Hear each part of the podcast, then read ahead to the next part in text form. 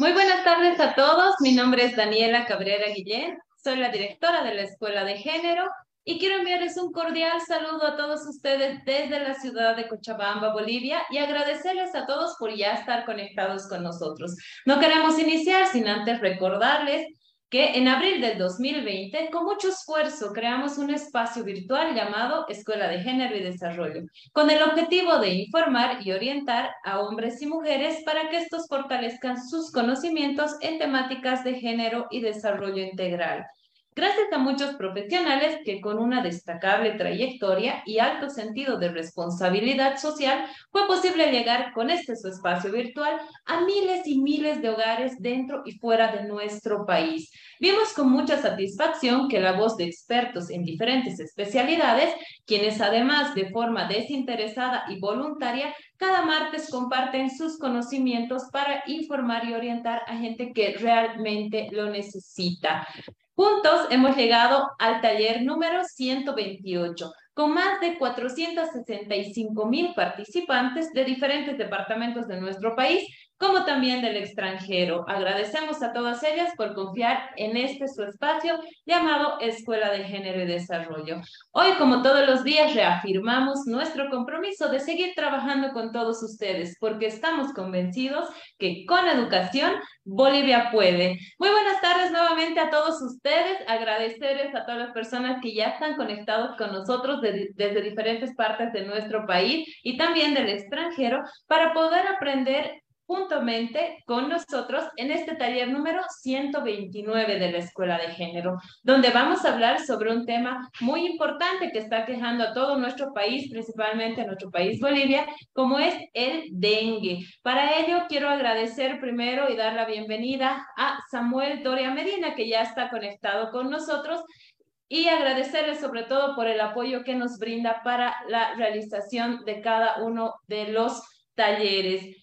Adelante, por favor, Samuel. Muy buenas tardes. Bienvenido.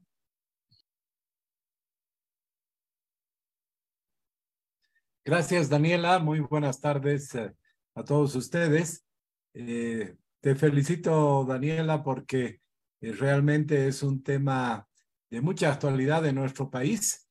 Está claro de que el tema del dengue es una, una preocupación en toda Bolivia.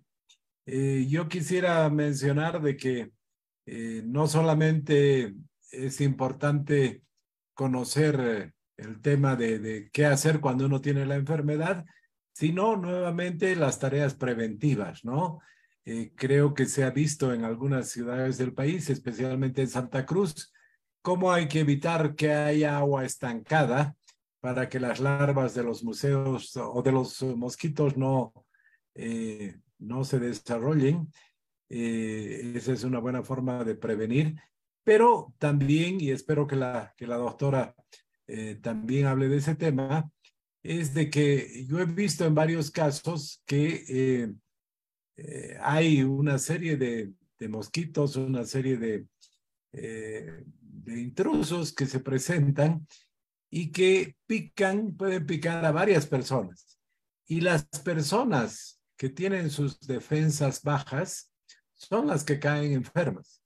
En cambio, los que duermen eh, adecuadamente, comen adecuadamente, hacen ejercicio y tienen su sistema inmunológico más fuerte, eh, pueden repeler, pueden rechazar la enfermedad.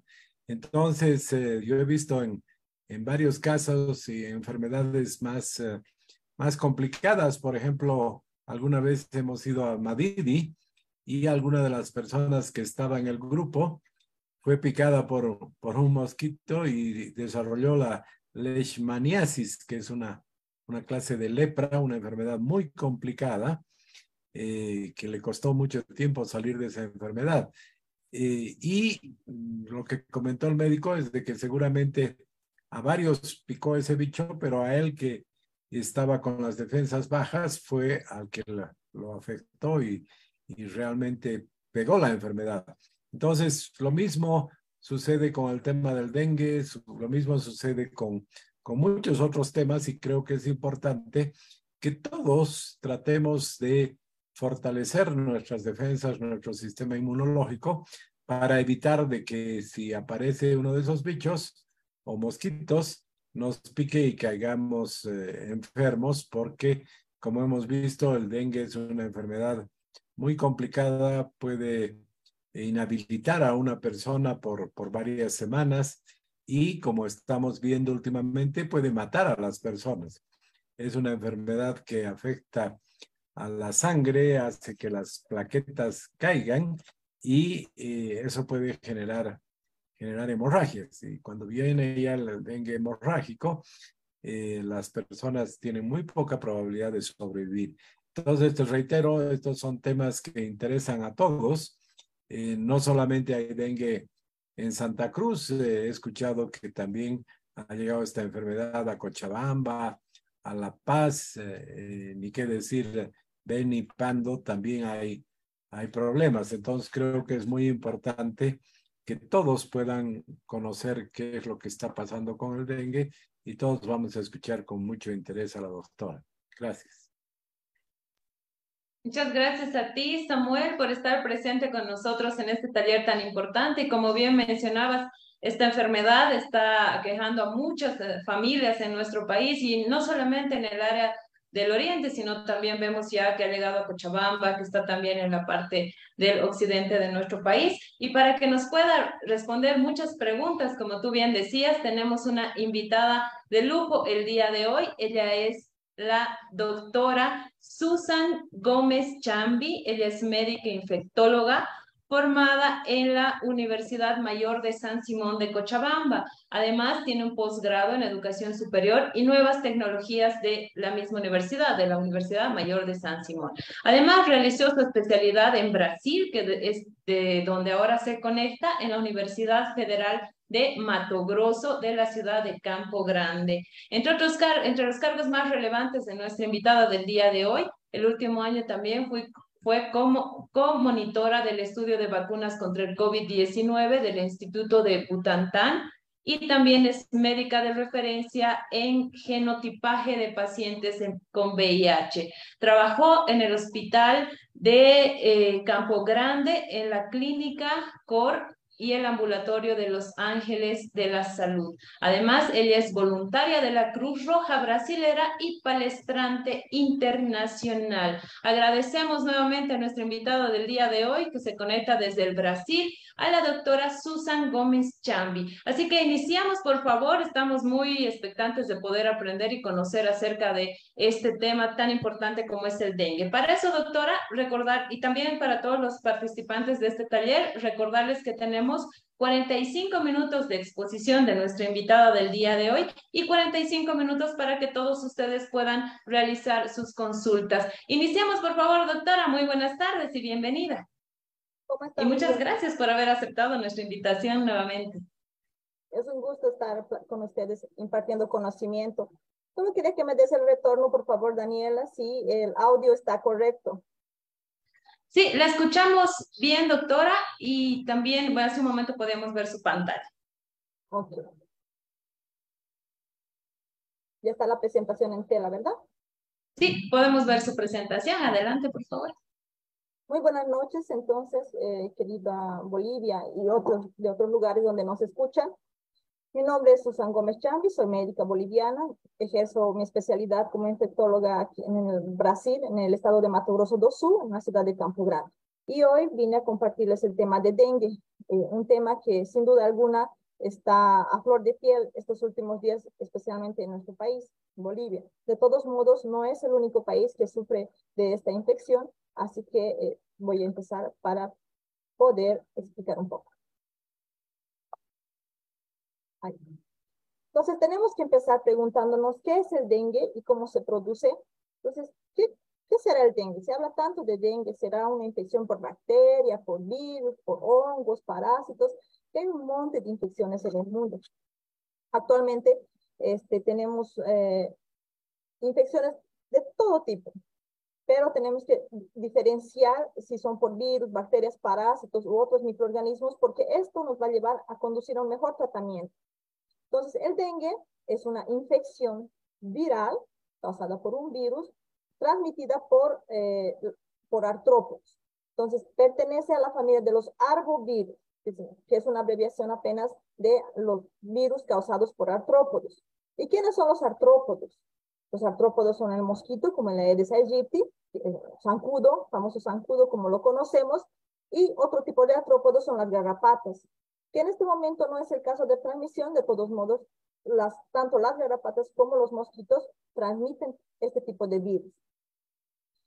¿Y a quién, a dónde pertenece eh, este virus? ¿De, dónde viene? ¿De qué familia? ¿Por qué siempre van juntos dengue, zika y chikungunya? ¿Por qué siempre no sabemos diagnosticar así? ¿Será que es dengue? ¿Será que es zika? ¿Será que es chikungunya? Siempre nos quedamos en la duda. Tenemos que reconocer que eh, el, agente biológico, o sea, el agente causante de la infección llamada dengue es el virus, el virus del dengue. Este virus pertenece a la familia del flavivirus, que también a la misma familia hacen parte la Zika y la fiebre amarilla. O sea, el mismo mosquito puede transmitir dengue, Zika y fiebre amarilla. Pero además, como un plus, este puede transmitir chikungunya, que aunque no pertenezca a la misma familia, eh, pertenece a la familia de Togaviridae, pues son primos hermanos. Entonces, una un solo mosquito o un un solo, una sola garrapata puede cargar varias infecciones. En este caso, el mosquito puede cargar las cuatro o hasta otras infecciones que no siempre han sido diagnosticadas o que son poco conocidas. Les voy a explicar más adelante para que puedan entender un poquito mejor. ¿Y dónde se distribuye? ¿Será que todo el mundo puede, eh, hay dengue distribuido en todo el mundo? ¿Será que solamente es Bolivia? ¿Será que es una maldición que estamos viviendo en estos momentos? Entonces, tenemos un cinturón endémico. Para comenzar, el dengue, el virus, eh, gusta de ambiente, le gustan los ambientes que están abajo de 2.200 metros sobre el nivel del mar. Entonces, teniendo esa característica, es que él hace un cinturón endémico del dengue. Si vemos aquí, dentro de este cinturón se encuentran las áreas más bajas que pueden estar a nivel menor de 2.000 metros sobre el nivel del mar tanto que, por ejemplo, Santa Cruz está alrededor de 400 metros sobre el nivel del mar y está siendo bien atacada en estos momentos. Los lugares más atacados en Bolivia son Beni, Santa Cruz, lugares cálidos y calientes eh, y húmedos, ¿verdad? Entonces, si nos damos cuenta, dentro de este cinturón endémico, tenemos eh, la parte de Centroamérica y ah, América del Sur, y no tanto así Norteamérica, y no tanto así eh, otros lugares que salen de este cinturón. En, esta, en este cinturón no solamente hay dengue, sino también dengue, zika, chikungunya y cualquier otra infección que pueda ser transmitida por artrópodos.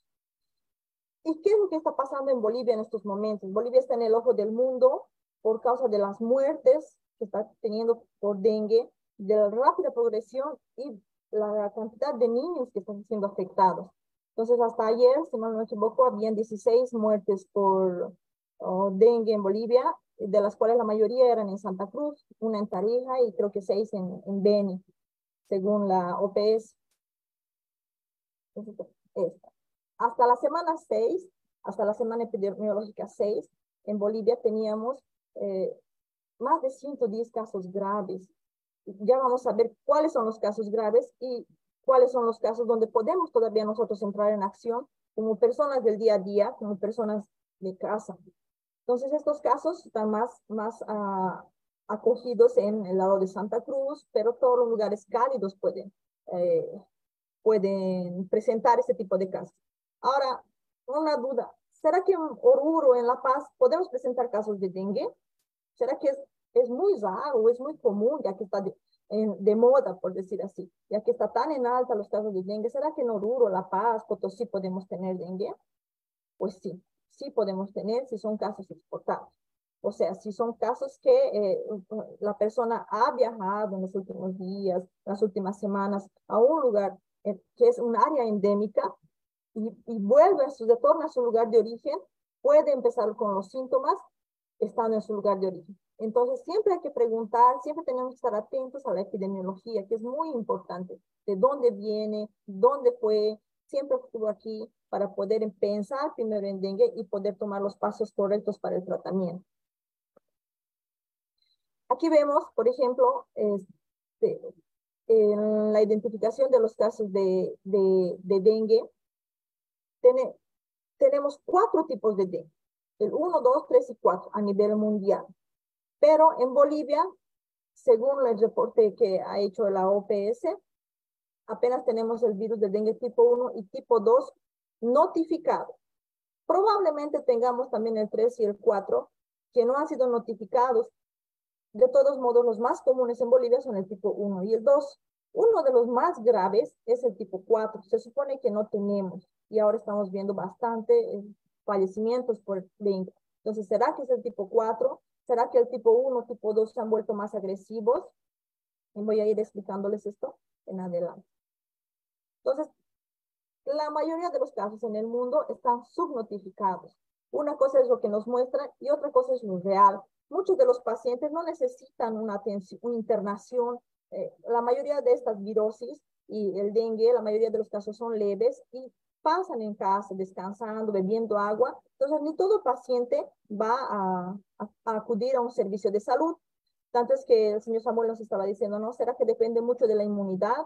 ¿Será que él está fortalecido? En este caso, tiene mucho que ver para poder evitar pegar dengue, igual que en la leishmaniosis, por ejemplo. En, en infectología decimos siempre que hay cosas que el paciente pega, pega quien puede, no quien quiere. O sea, quien está más propenso a pegar alguna enfermedad y no quien quiere. ¿Esto qué significa? Que hay infecciones que sí realmente afectan más a las personas con un sistema inmunológico debilitado. Ese es el caso de la leishmaniosis que nos estaba hablando, que es una parasitosis que afecta a la piel y los órganos. En ese caso sí, es por causa de la inmunidad. Si un paciente que parece normal eh, y tiene una leishmaniosis, tenemos que investigar alguna enfermedad oculta, una enfermedad inmunológica, algún cáncer, alguna enfermedad que debilite su cuerpo. Lastimosamente, en el caso del dengue, es mala suerte. No tiene mucho a ver con la inmunidad, pero sí la peor de los síntomas puede influenciar por una inmunidad baja. O sea, es decir, que tanto el fisiculturista que baila en La Paz como eh, la persona que está acamada pueden tener los dos dengue. Y la persona que está en cama puede sobrevivir y el fisiculturista puede morir. Entonces, eh, ¿de qué va a depender? del virus, de la potencia, de la cantidad de producción del virus, de la viremia que nosotros llamamos, y de los factores intrínsecos que cada persona tenga. Ah, esta persona, por más fuerte que se vea, tiene alguna mutación que dificulta el procesamiento de la sangre, para decirlo de forma más simple. Entonces, esa persona probablemente, como el dengue puede causar hemorragias, entonces esa persona puede caer mucho más rápido que una persona que está con diabetes, presión alta, problemas de cáncer, está camada y que no tiene discasias sanguíneas. Entonces, es mucho de mala suerte. Y tal vez si hiciéramos diagnóstico de todas las cosas, podríamos saber, ah, si esta persona sí murió porque tenía esto y esto y esto, pero no podemos por nuestro sistema de salud eh, carente, lastimosamente. Y aquí tengo un dato muy importante, no sé si sabían que Bill Gates tiene una página que incentiva al estudio de, eh, de trabajo de investigación y demás, y en uno de sus reportajes que hizo el 25 de abril de 2014, pues eh, hizo una escala de los animales más mortales del mundo. Y aquí en la primera parte, para poder ver qué tan grave es el dengue, qué tan grave es esta infección y qué tan grave es el alcance de los mosquitos, podemos ver que, por ejemplo, el hombre en un año en promedio mata 475 mil personas. Ahora, los mosquitos matan 725 mil personas por año estando mucho más atrás que un tiburón, que un elefante, que las cobras. Imagínense, la picadura de cobras eh, matan 50 mil personas por año, 50 mil a 725 mil por picadas de mosquitos. Entonces, realmente este es un asesino. Los tiburones quedan chiquitos delante de esta fiera que son, los mosquitos. Y estos mosquitos, uno solo mosquito, como les dije, puede llevar muchas infecciones. Entonces, estamos triple, cuatriplemente atacados por este tipo de insectos. Entonces, parecen indefensos, parece que son tan chiquititos, pero en realidad tienen gran potencial de acabar con nuestras vidas. Pero ¿quién es este nuestro enemigo? ¿Quién es nuestro enemigo? Tenemos que conocerlo bien para poder atacarlo. Una cosa muy errada que tenemos, ah, y eso es en todo lugar, queremos solucionar las cosas queremos encontrar un tratamiento milagroso, queremos siempre tener el mejor tratamiento, el más caro, el más fino, el más moderno, y nos olvidamos de la prevención, cuando la prevención es el mejor tratamiento para todo. Entonces, hay un lema que dice, ¿verdad? Si no quieres, eh, cuida de tu salud, si no quieres cuidar de tu enfermedad. Entonces, eso es lo que debemos de hacer. Pero vamos a conocer al enemigo. Entonces, ¿quién es este nuestro enemigo? Mm, este enemigo que tenemos, el zancudo, el famoso Aedes aegypti, su nombre científico, no tiene vacaciones para comenzar. Él está todo el año, aunque sí tiene periodos de mayor, eh, de mayor alta, como la primavera y especialmente el verano. ¿Por qué? Porque en esta época llueve y en esa época de lluvia hay agua parada, pero todo el año podemos tener dengue. Solo que generalmente en el invierno es más seco, no llueve, eh, la gente tiene miedo de no dejar el agua parada o se va secando automáticamente por la calor y no tenemos de producción de esto. De todos modos, este no tiene vacaciones. Puede viajar a 200 metros de distancia. O sea, sirve que yo solamente me cuide mi casa, sirve que vea en el, al lado, en la baranda de mi vecino, todo lleno de agua y diga, ay, ¿qué me importa? Al final mi casa está limpia y el vecino será por su vida. ¿Será que eso es importante? ¿Será que es importante hacer reuniones en el barrio, tomar medidas entre todo, entre todo el conjunto de personas que vivimos en la zona? Es muy importante. A menos que nosotros tengamos una casa de 400 metros cuadrados, porque 200 metros el virus, el mosquito acaba llegando volando, ¿verdad? Entonces, para que no llegue, tendríamos que tener el doble. A menos que tengamos ese, tipo de domicilio, pues no estamos salvos. Y tenemos que siempre estarnos fijando del otro lado, si hay eh, lotes baldíos, si podemos hacer algo contra ese lote, si podemos, eh, si nosotros mismos vemos bolsas, eh, tapitas llenas de agua y si podemos acabar eliminándolas para evitar esto. le gusta picar al amanecer y al final de la tarde. O sea, es un mosquito tan pequeñito, pero tan inteligente, que, le, prefiere estar al amanecer porque estamos medio dormidos y al final de la tarde porque estamos más cansados. Entonces él nos ve mucho más propensos, estamos menos activos. Y le gusta picar en los tobillos, en los pies, vuela abajo, porque sabe que si lo vemos pasando por nuestros ojos nos vamos a matar, ¿verdad? Escuchamos un sonido y ya estamos con nuestra mano queriendo matar. O si los vemos ya estamos queriendo matarlos, pero en nuestros pies es difícil estar todo el tiempo mirándonos nuestros tobillos, nuestros pies. Entonces esos son los lugares que más atacan y como eh, este mide más o menos 7 eh, milímetros, es un mosquito que es relativamente grande. Eh, su ciclo de vida es alrededor de 10 días, siendo que 3 días son larvas, en 5 días pupas y en 2 días mosquitos, o sea, alrededor de 10 días. Eso en aguas limpias, o sea, aparte de inteligente, es limpio. No le gustan las aguas sucias, entonces difícilmente va, va a crecer eh, en una canaleta, en un alcantarillado, pero sí en, el agua de la lluvia, eh, en el agua que eh, hemos limpiado nuestra casa y se ha quedado restos en algún cantito, ahí sí le gusta crecer. Vive alrededor de 45 días. En estos 45 días pone millares de huevos. La, la, la mosquita hembra, la mosquita viva que no tiene nada de muerta. El mosquito hembra es el que acaba pasándonos la infección. El macho es el que hace ruido, como todo macho. Ese que escuchamos y estamos locos por matar en la noche, ese es un mosquito macho. Ese no nos transmite el virus. Eh, la que sí nos transmite es la hembra, la que lo hace en silencio. Y pues aquí podemos ver que tenemos cuatro tipos de dengue, ya lo voy a empezar a pasar, el dengue tipo 1, tipo 2, 3 y 4. El tipo 1 es el más común, o sea, habiendo mm, una relación entre este 1 y en este 4, 10 para 1, eh, 9 para 1. O sea, no, hay 9 casos de dengue 1 para un caso de dengue tipo 4. Pero, ¿qué es lo que pasa muchas veces?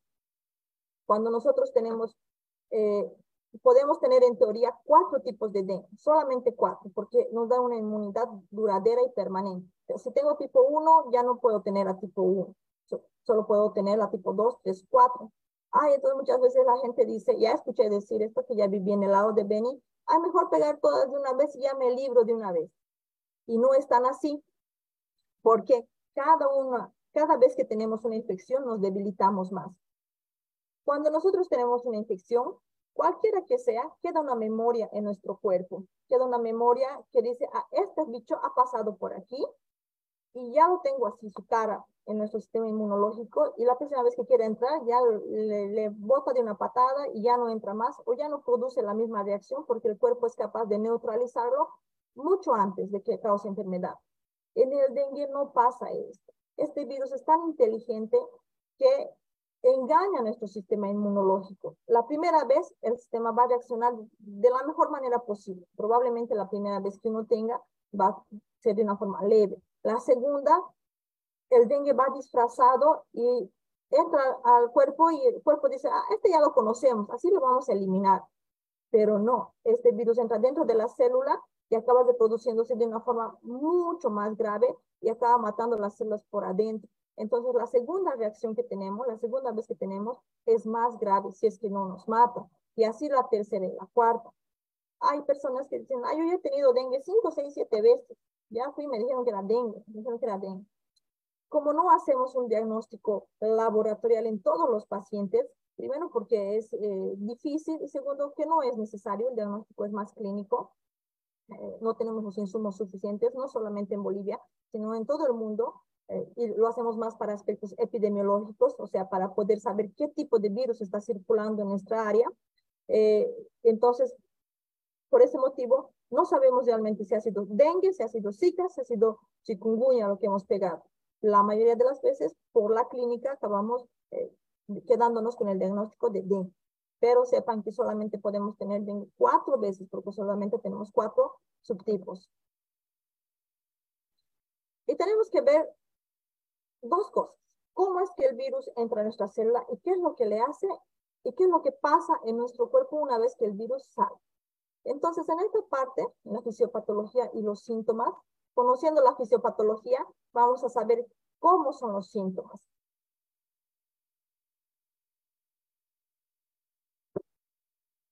Aquí, por ejemplo, si vemos en esta imagen, una vez que el virus entra dentro de nuestra célula, imagínense que este cuadradito es una célula, dentro de nuestra célula tenemos toda una maquinaria que se encarga de romper, destruir los virus, bacterias, comérselas y si es posible morir por nosotros cada célula para poder eliminar el organismo externo, en este caso el virus. Entonces, entre el virus se saca la capita, que son conocidos como cápside, deja su material genético y eh, toma nuestro, nuestra fábrica, en este caso el retículo endoplasmático, para poder crear proteínas estructurales y no estructurales.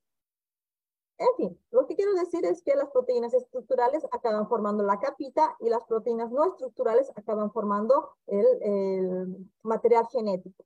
Una vez que toman nuestro, nuestra fábrica, nuestra célula, ah, acaban juntándose nuevamente y la misma célula acaba liberando los virus ya formados y reproducidos dentro de nuestras propias células. Muchas veces cuando acontece eso y cuando, cree, cuando acaba reproduciéndose mucho virus dentro de la célula, la célula muere porque el virus lo mata por dentro, una vez que tiene una alta carga viral, o, o lo mata o la célula se suicida intentando hacer que todos los virus mueran, que no acontece en muchos casos.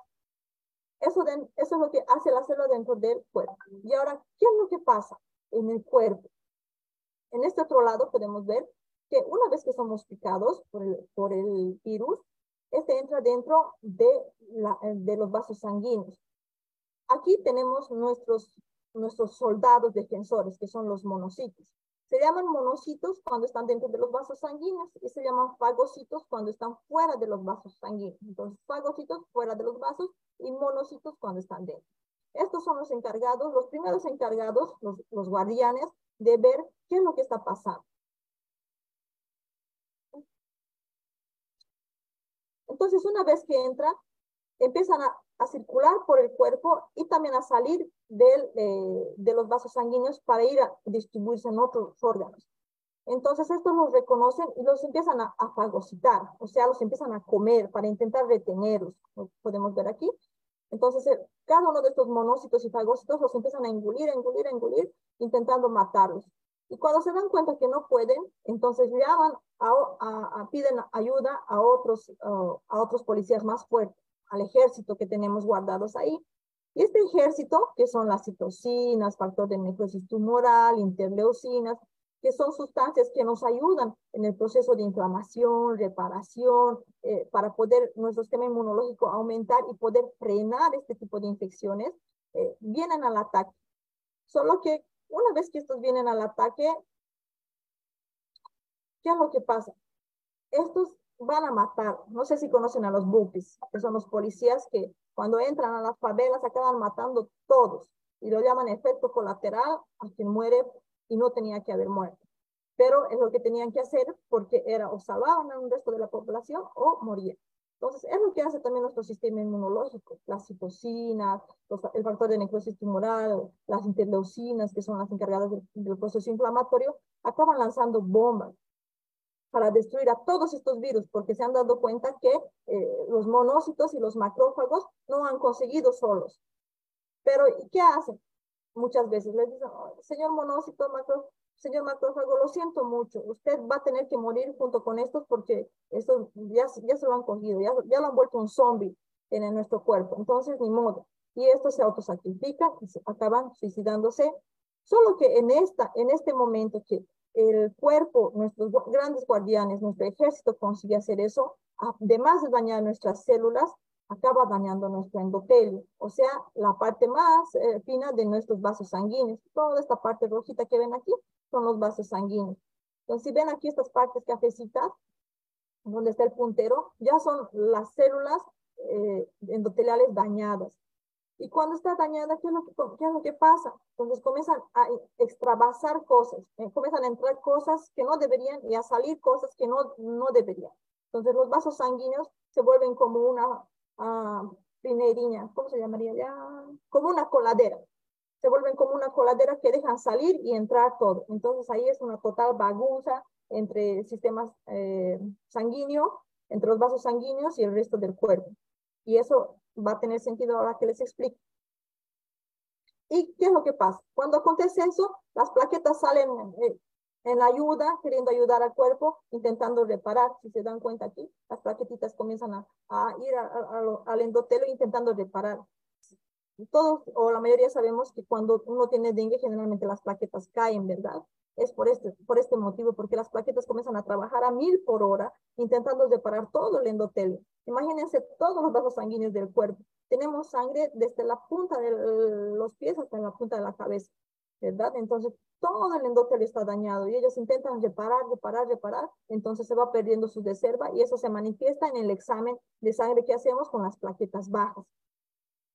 Entonces, si, eh, eh, si, vemos aquí, las plaquetitas intentan reparar, pero ni siempre consiguen hacer, reparar por completo y, y, ahí es cuando acaban pasando a tener un dengue grave con señales de alarma o, o inclusive la muerte. En este otro gráfico, ¿se ve bien mi puntero? ¿Alguien me puede responder para que me sigan? Sí, doctora, podemos ver su puntero. Ok, gracias. Aquí les voy a mostrar una comparación de más o menos en qué tiempo de la patogenia, de cómo está actuando el virus dentro del cuerpo, se muestra en los días de infección y de, eh, que, en los días de enfermedad que nosotros sentimos. Entonces, el dengue tiene tres etapas, la fase febril, la fase crítica y la fase de recuperación. La fase febril es generalmente del primer al tercer día desde el inicio de los síntomas. La fase crítica comienza entre el tercer a cuarto día hasta el sexto, exagerado, hasta el séptimo día, en el mejor de los casos. Y la fase de recuperación, la fase de recuperación precoz va del séptimo día al décimo día, es cuando podemos decir, ya estamos a. Pero la fase de recuperación tardía puede durar hasta 80 días, o sea, dos meses, casi tres meses. Y esto es importante a la hora de, de salir del hospital o de parar con el tratamiento y ustedes van a ver por qué. Entonces, ¿qué es lo que pasa en estos primeros tres días? Eh, los primeros tres días es cuando entran los monocitos, intentan destruir el virus, el virus no consigue y estos llaman a, a, a, la parte del sistema inmunológico que va a ayudar a neutralizar a las citocinas, interleucinas, factor de necrosis tumoral, o sea, a nuestros militares del cuerpo. En este momento es que se produce la fiebre. En este momento es cuando el virus más se ha reproducido. Si ustedes ven, está reproduciéndose dentro de cada célula, incluso de nuestros macrófagos y de nuestros monocitos, y están eh, saliendo por todo lado, están llenando nuestros vasos sanguíneos y nuestro cuerpo. A eso se le llama viremia, es cuando más alto está. Entonces, mientras más viremia tengamos, el cuerpo va a reaccionar. Y una de las reacciones para intentar disminuir es la fiebre, causada por la interleucina número 6, que es más médico mismo, pero es el que aumenta, nos da la fiebre, en la tentativa de intentar equilibrar y, y devolver a la homeostasis nuestro cuerpo. Entonces, en, esa, en esos primeros tres días vamos a empezar a sentir fiebre, fiebre alta, 39, 40 grados, la mayoría de las veces que dura solamente hasta el tercer día, que puedes resolver de manera espontánea o con uso de antipiréticos, sea paracetamol, dipirona. Eh, nos sentimos más prostrados, cansados, puede haber un ligero dolor abdominal, dolor retroocular detrás de los ojos, un cansancio muscular, porque este, está, está comenzando a producirse y está cogiendo todas las energías de nuestro cuerpo. Eh, laboratorialmente todavía no va a haber mucha cosa. Podemos encontrar, eh, esto para los médicos, un aumento del hematócrito, o sea, señales de deshidratación o ya de extravasación plasmática, como aumento de la eh, caída de la albúmina, que es una proteína grande que no debería estar circulando libremente por la sangre si es que no están los vasos sanguíneos ayunados o lesionados, por así decirlo.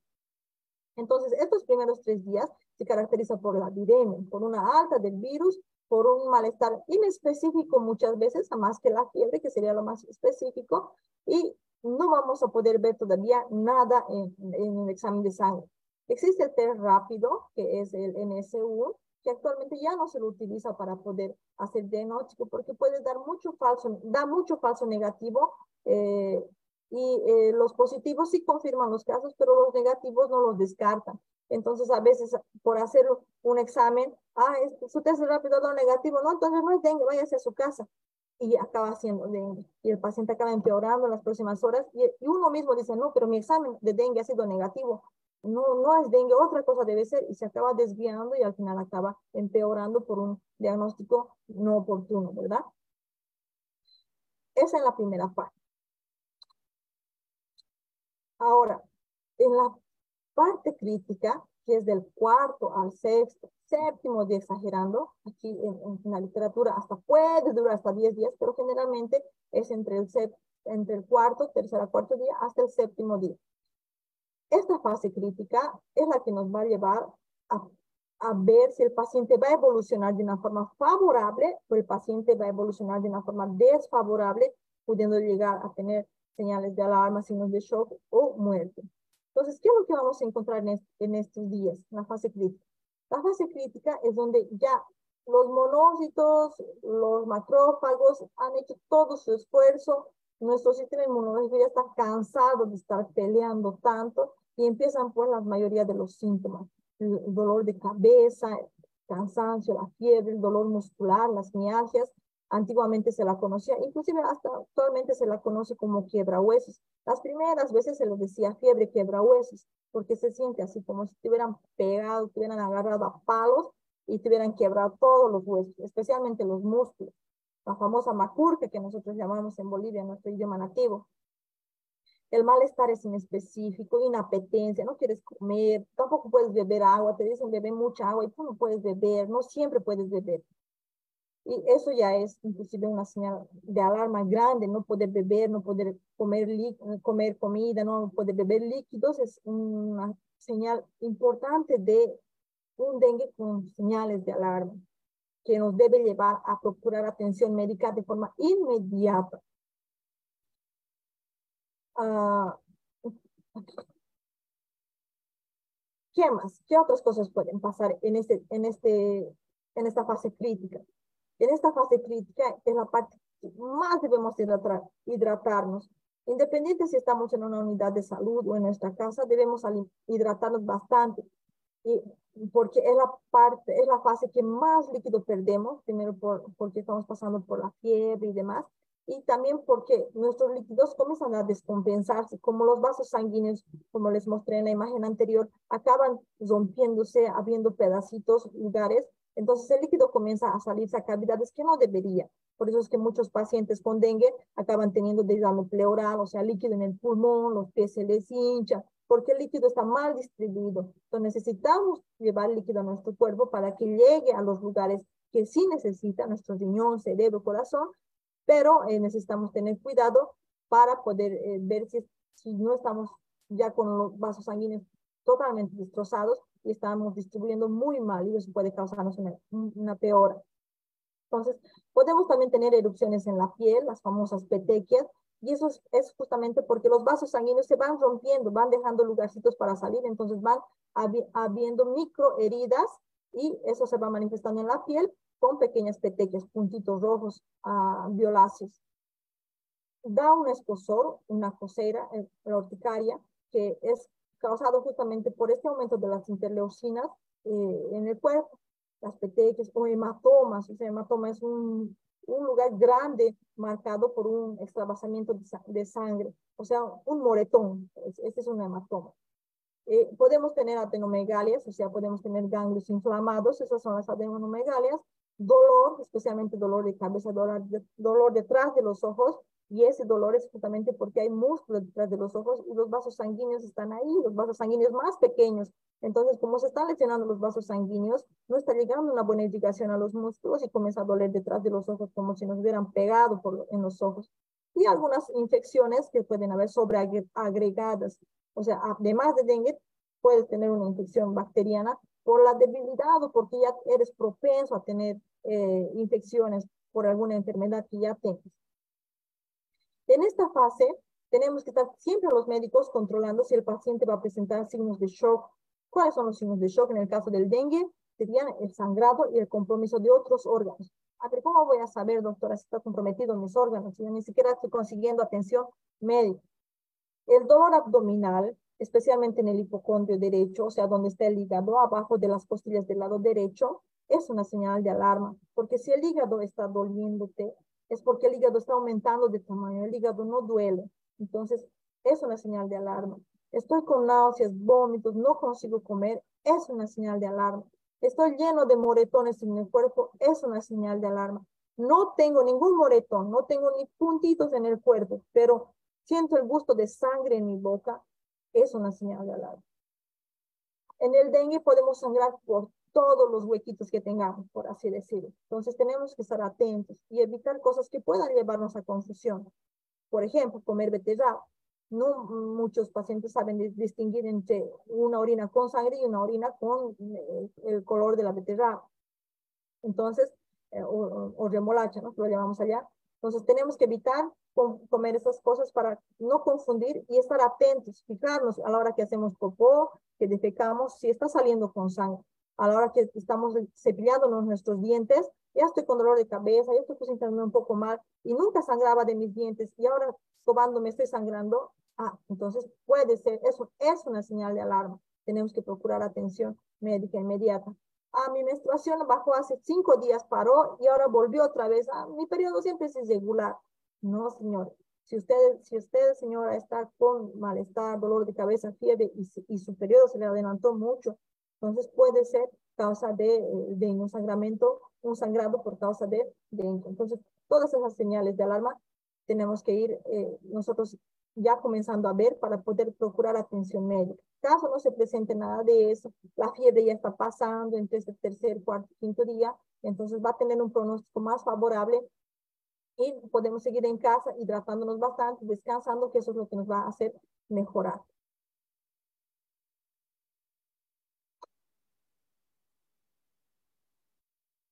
Estas son algunas de las señales de alarma de dengue grave, dengue con señales de alarma.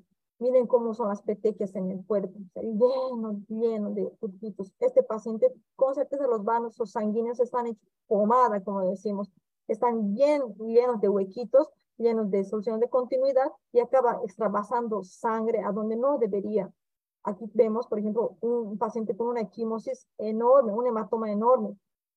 Perdón, y aquí vemos ya de pacientes muertos, ¿no? Miren el intestino de un paciente fallecido, cómo ha sangrado. Entonces, no siempre es necesario ver el sangrado por afuera. Microsangrados, la sensación de gusto de sangre ya es una señal de alarma. y que podemos estar sangrando bien de a poquito, de a poquito y no estar viendo, pero sí sintiendo y nuestro cuerpo está sufriendo. Aquí un hígado, ¿saben cuándo? El hígado, quien, todo el mundo piensa que ha comido hígado, ¿verdad? El hígado de, de vaca. Cuando agarras el hígado, es un, eh, tiene una consistencia de que se va a deshacer y si lo aplastas, si agarras con, entre tus manos, puede acabar deshaciéndose fácilmente. Nuestros hígados son así y cuando están con dengue es mucho más sensible encima. Lo llamamos hígado friable porque acaba deshaciéndose, apenas tocándole acaba deshaciéndose. Entonces, esos son los casos graves de dengue. Volviendo aquí un poquito, para poder acabar con la fase de recuperación, si pasamos esa etapa más difícil que la fase crítica, donde generalmente la fiebre ya no está, disminuye, sí puede haber, así discretamente, eh, si pasamos esa fase, entramos en la fase de recuperación. ¿Y qué es lo que pasa muchas veces? Estas dos fases son de tres días para cuatro días, ¿verdad? Del cuarto al séptimo día. Y a veces, como médicos mismos, nos, nos olvidamos de regular la hidratación. En la fase crítica, un paciente tiene que ser hidratado lo más que pueda, vía oral, endovenosa, pero después de que pase esta fase crítica, quiere decir que el cuerpo ha conseguido vencer, ha conseguido restaurar nuestras plaquetas, han conseguido restaurar todo el endotelio y están consiguiendo uh, ellas mismas restaurarse, entonces están comenzando a subir, entonces ya no está saliendo líquido para donde no debería. El cuerpo ya está consiguiendo asegurar este líquido y está consiguiendo distribuirlo de forma uh, parsimonia, o sea, de forma uh, buena y natural. Entonces tenemos que parar con ese socado de líquidos, tenemos que disminuir la cantidad de líquidos a una forma fisiológica. Entonces, pasando el sexto, séptimo día, si el paciente ya se encuentra un poco mejor, pero está con hinchazón en los pies, pero generalmente se encuentra mejor, mejoró su dolor de cabeza, mejoró su malestar, la fiebre ya no está, está en casa, entonces tenemos que disminuir la cantidad de líquidos para que no se vaya acumulando en un tercer espacio, o sea, en el corazón, en el pulmón en los pies. Y si es necesario usar hasta medicamentos para poder sacar ese líquido en exceso que se ha quedado en la fase crítica.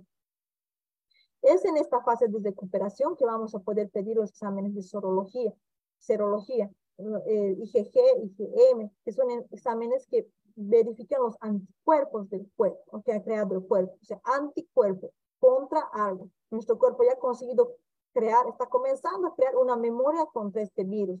Entonces, ahí que comienzan a aparecer. No se pierdan los exámenes. Muchas, muchas veces somos más eh, hasta los pacientes mismos, tanto los médicos como los pacientes, somos más confiados. Ay, me tengo que hacer mi examen, tengo que hacer mi examen. ¿Cómo voy a saber si tengo ese? Ni un examen me ha pedido el médico para ver si es dengue de verdad.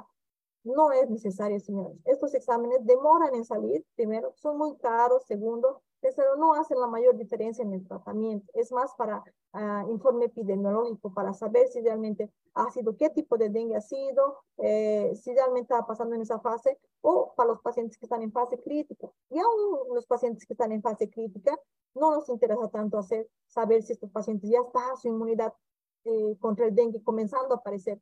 Nos interesa más saber qué tipo de dengue es, el tipo 1, 2, 3 o 4, va que este paciente haya pegado el tipo 4, que es uno de los más graves, o pegó el tipo 1, entonces con un dengue tan, tan leve, ¿por qué es que este paciente ha llegado a morir?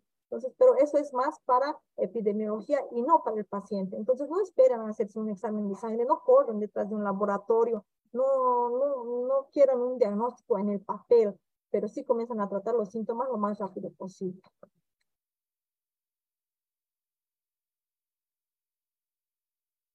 Tiempo dura el dengue? Como hace rato les explicaba, puede durar, eh, la fase más crítica, la, la, fase aguda en realidad, dura de, de hasta 10 días, siendo que la fase de recuperación empieza ya en el séptimo, octavo, noveno día. Si el paciente ya entra en esa fase de recuperación, eh, eh, después de haber pasado la fase crítica, sabemos que va a empezar, va a mejorar. Si el paciente no pasa la fase crítica de una forma favorable, entonces este paciente probablemente va a estar internado, va a necesitar UTI, va a necesitar transferencia, transfusión de, de plaquetas o, eh, o, plasma fresco o congelado y no va, no va a entrar en la fase de recuperación, va a entrar en una fase más crítica aún. Pero, ¿qué es lo que pasa muchas veces? Ay, el paciente se cuida en los primeros 10 días, sí, estoy con dengue, eh, verdurita, agüita aquí, agüita de coco, estoy tomando bien, y salió del hospital o ya pasaron los 10 días, se siente mejor, volvemos a la pizza, a la Coca-Cola, al pollito frito y ¡pa! una semana, dos semanas después, un mes después, el paciente está internado otra vez porque su hígado está muy mal. Ah, todo por culpa del dengue. No, señor, es por culpa de la alimentación. ¿Qué es lo que pasa? El hígado es el último de los órganos en recuperarse, porque es ahí donde se producen la mayoría de los factores de coagulación, la mayoría de los factores sanguíneos que tenemos en nuestro cuerpo, en el hígado y en el vaso. Solo que el vaso no es muy atacado en el dengue, pero sí el hígado. Entonces el hígado continúa inflamado. Por hasta 80 días el hígado va a continuar inflamado. Y si nosotros después del décimo día acabamos tocándole de grasas, lo vamos a sobrecargar, vamos a, eh, vamos a producir, eh, vamos a hacer que se produzcan piedras en la vesícula, que nuestro hígado quede graso. Entonces debemos cuidarnos por alrededor de 80, 90 días. En teoría, eh, si uno es infectado por dengue, tiene tres meses de inmunidad cruzada, o sea, hasta 90 días después de haber infectado, no vas a pegar otros tipos de dengue. Eso se llama inmunidad cruzada has tenido el tipo 1, pero no vas a poder pegar ni el 2, ni el 3, ni el 4 en esos 90 días. Paso esos 90 días, pues bienvenido otra vez al juego, vas a poder pegar los otros tipos que te faltan. Pero esos 90 días también son los 90 días que nuestro cuerpo demora en recuperarse realmente, y no apenas los 10 días. Por más que nos veamos bien, nos sintamos mejor, nuestro hígado aún está sufriendo. La sangre demora 120 días sin cambiarse por completo, o sea, 3 meses, ¿verdad? 90 días. Nuestros vasos sanguíneos también demoran más o menos ese tiempo en regenerarse. Entonces, una vez que pasamos la fase de recuperación, necesitamos todavía cuidar nuestro cuerpo para poder tener una buena recuperación. Como vemos, eh, eh, ¿Cómo nos vamos a transmitir? ¿En qué momento nosotros vamos a acabar este, contagiando a otras personas? Si nosotros estamos con dengue, somos peligrosos para otras personas. ¿Será que si voy y le doy un beso a mi esposo o le doy un beso a mi hijo, voy a poder contagiarle de dengue? Es una pregunta que muchos se hacen. Ay, toma tu platito nomás, comen tu plato, comen tu, toma en tu copa, porque va que me contagies. Es una infección. Dice que es una infección, todas las infecciones se pasan. Pues no, no es la forma. La infección del dengue se pasa a través del mosquito. Entonces, el mosquito tiene que picar a una persona infectada y, e picar a una persona sana con la infección, con el virus. Entonces, así que se contagia. Esto puede ocurrir hasta dos días antes de la aparición de los síntomas y hasta dos días después de la resolución de la fiebre. Recordemos, en este cuadrito, si se ve la parte que estamos con, eh, con la viremia más alta, la cantidad más alta de, de virus en el cuerpo, es donde más fiebre tenemos en los primeros dos, tres días. Pero podemos tener, si ustedes ven en esta curva, hasta el sexto día, hasta entrar en la fase de recuperación, todavía tenemos virus. Entonces podemos todavía contagiar a otras personas. Y dos días antes, inclusive, de que comienzan a aparecer los síntomas. Por eso es bien importante que los pacientes que están internados o los enfermos que tenemos en casa usen mosquitero. Todos deberíamos usar mosquitero en, áreas endémicas, eh, no solamente los que están enfermos. Entonces es bueno hacer ese tipo de protección para poder prevenir más contagios. Una pausa para tomar un poquito de agua, por favor.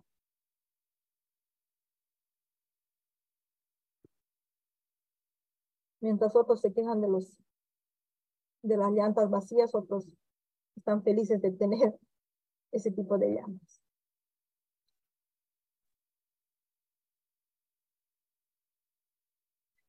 ¿Y cuál es el tratamiento? ¿Cuál es el tratamiento que vamos a seguir?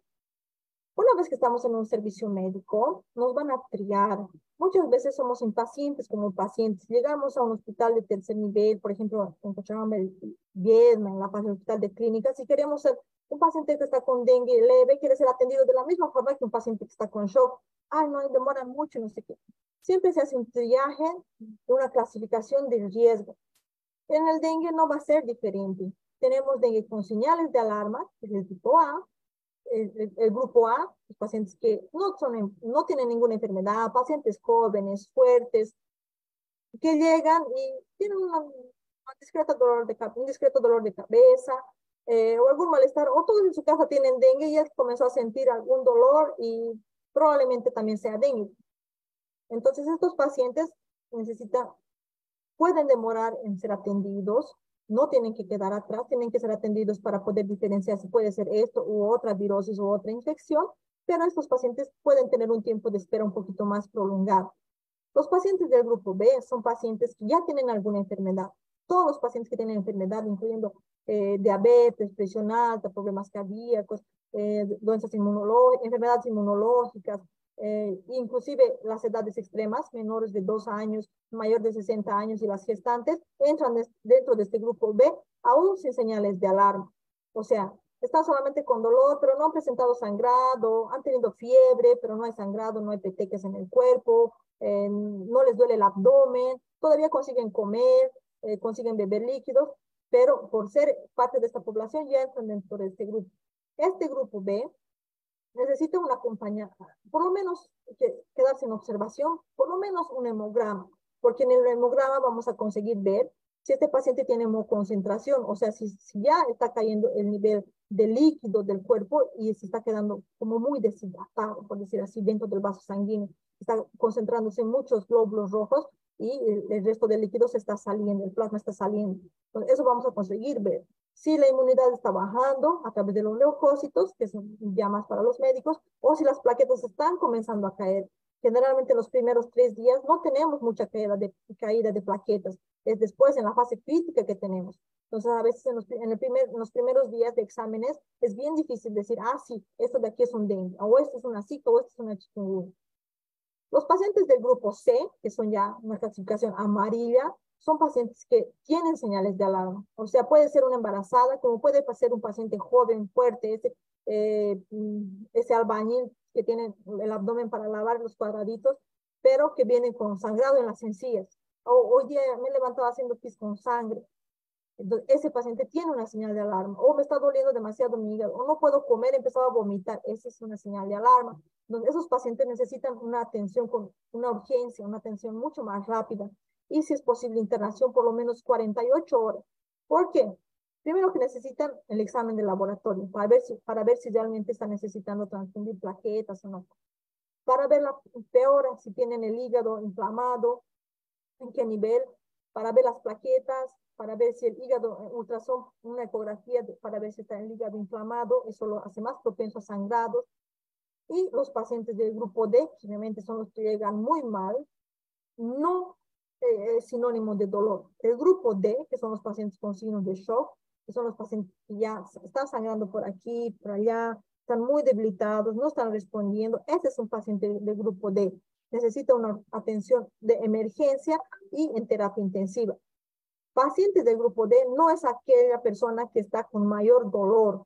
Entonces, muchas veces hacemos barraco en el hospital, ah, está con dolor, está muriendo por dengue, está con dolor. No, el dolor no es una clasificación que te lleva a, una, que, que te lleva a, a grupo rojo directamente puedes estar en el grupo A, en el grupo B eh, con dolor y no pertenecer al grupo C, al grupo D para tener una señal de alarma o estar con shock. Entonces tenemos que, a veces, muchas veces no entendemos ese tipo de clasificación, pero tenemos que ser un poquito más conscientes a la hora de procurar una unidad básica y, y esperar si tenemos que esperar pacientemente. Ahora, ¿Cuál es el tratamiento de, de, de, qué podemos hacer nosotros para no sofocar nuestro sistema de salud, que tan sofocado ya está hasta este momento? En casa, la mayoría de los casos de dengue, más de un 80% se resuelve en casa, con reposo, reposo, o sea, no es para estar en la tele pegado porque te están doliendo los ojos, los músculos de los ojos están cansados, no es para estar pegado en el celular, es para estar durmiendo, descansando, bebiendo líquido, sales de hidratación oral, que los compramos en la farmacia sin ninguna receta médica, que son fáciles de preparar a nivel mundial. Un sachet se diluye en un litro de agua filtrada o agua hervida natural o fría, no agua caliente, pero que sea debidamente hervida. ¿no?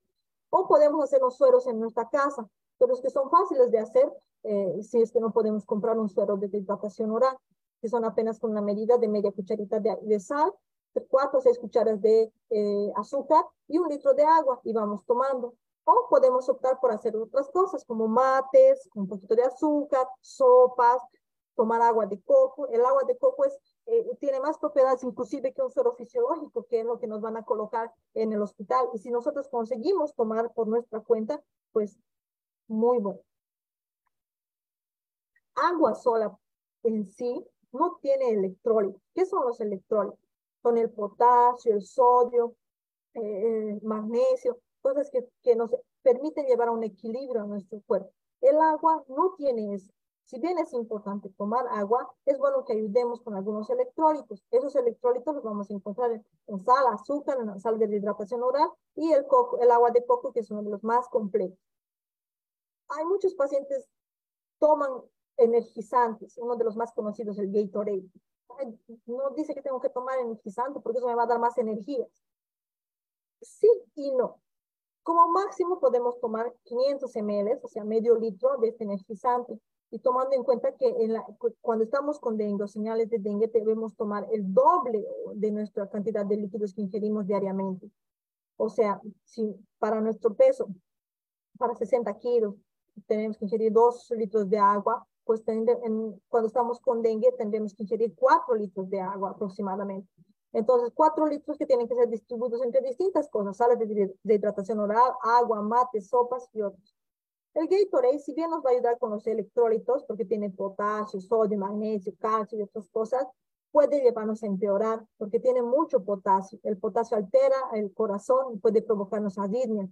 Entonces, si van a tomar, si se van a ayudar con un energizante, pues que sea solamente como máximo 500 ml. Sí se puede tomar. No es lo más recomendado, pero sí se puede, sin exceso. Y Coca-Cola. Aprovechar extra y para comprar mi Coca-Cola de 3 litros en la promoción más 500 ml, 3 litros y medio. Cubre total mi, mi cantidad de líquido que la doctora me ha recomendado. 4 litros, 3 litros y medio. ¿Será que puedo tomar Coca-Cola? No, señores, no debemos tomar refrigerantes, gaseosas, eh, todo lo que sea industrializado nos hace mal. Por eso es que inclusive el Gatorade o cualquier otro energizante no es lo indicado, pero es lo que tenemos, ¿verdad? Entonces, tomar Coca-Cola solo nos va a empeorar porque altera el hígado, altera el estómago. No solamente Coca-Cola, los, los juguitos, los yuppies, famosos yuppies que diluimos, eso también tiene bastante colorante. El hígado ya está trabajando a doble eh, turno para poder eliminar los virus. Encima nosotros le vamos a meter cosas artificiales, entonces pobre va a acabar eh, empeorando mucho más rápido. ¿Qué puedo tomar por cuenta propia? ¿Será que puedo automedicarme? Porque somos capísimos para automedicarme. Voy a buscar en internet, el doctor Google dice que tengo que tomar este suero maravilloso. Primero que tenemos que buscar páginas que sean realmente confiables. Las páginas de los ministerios de salud en todos los países existen y no son de difícil acceso. Y las informaciones para los pacientes están de, una forma bien clara. ¿Qué podemos hacer nosotros que estamos con un dengue leve para no sofocar nuestro sistema de salud? Tomar paracetamol o dipirona. En Bolivia estamos más acostumbrados a tomar paracetamol de 750 gramos, 500 gramos o hasta de un gramo, de 750 miligramos, perdón, 500 miligramos o inclusive de un gramo podemos tomar de seis en seis horas para evitar el dolor. No es, no tenemos que pensar, ay, que mi cuerpo venza solito. Muchas veces dicen eso, decimos eso. Mi cuerpo tiene que vencer solito. Yo soy fuerte, un macho alfa, una hembra lomo plateado. Pero no, señores. Nosotros tenemos que ayudar a nuestro cuerpo cuando está en sufrimiento. Entonces, tomar un paracetamol de forma correcta, de seis en seis horas, por la fase, por lo menos hasta pasar la fase crítica, que son los cuatro, cinco días, seis días, nos va a ayudar. Una vez pasado ese tiempo podemos dejarlo. O dipirona. Eh, en Bolivia todavía tenemos la dipirona.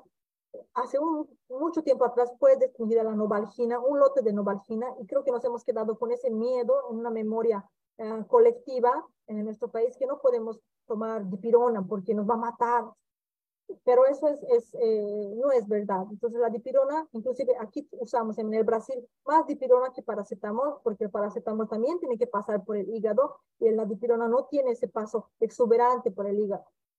Entonces dipirona 500 miligramos a un gramo de 6 en 6 horas hasta que ya no sientan eh, los síntomas o por lo menos hasta que pasen la fase crítica.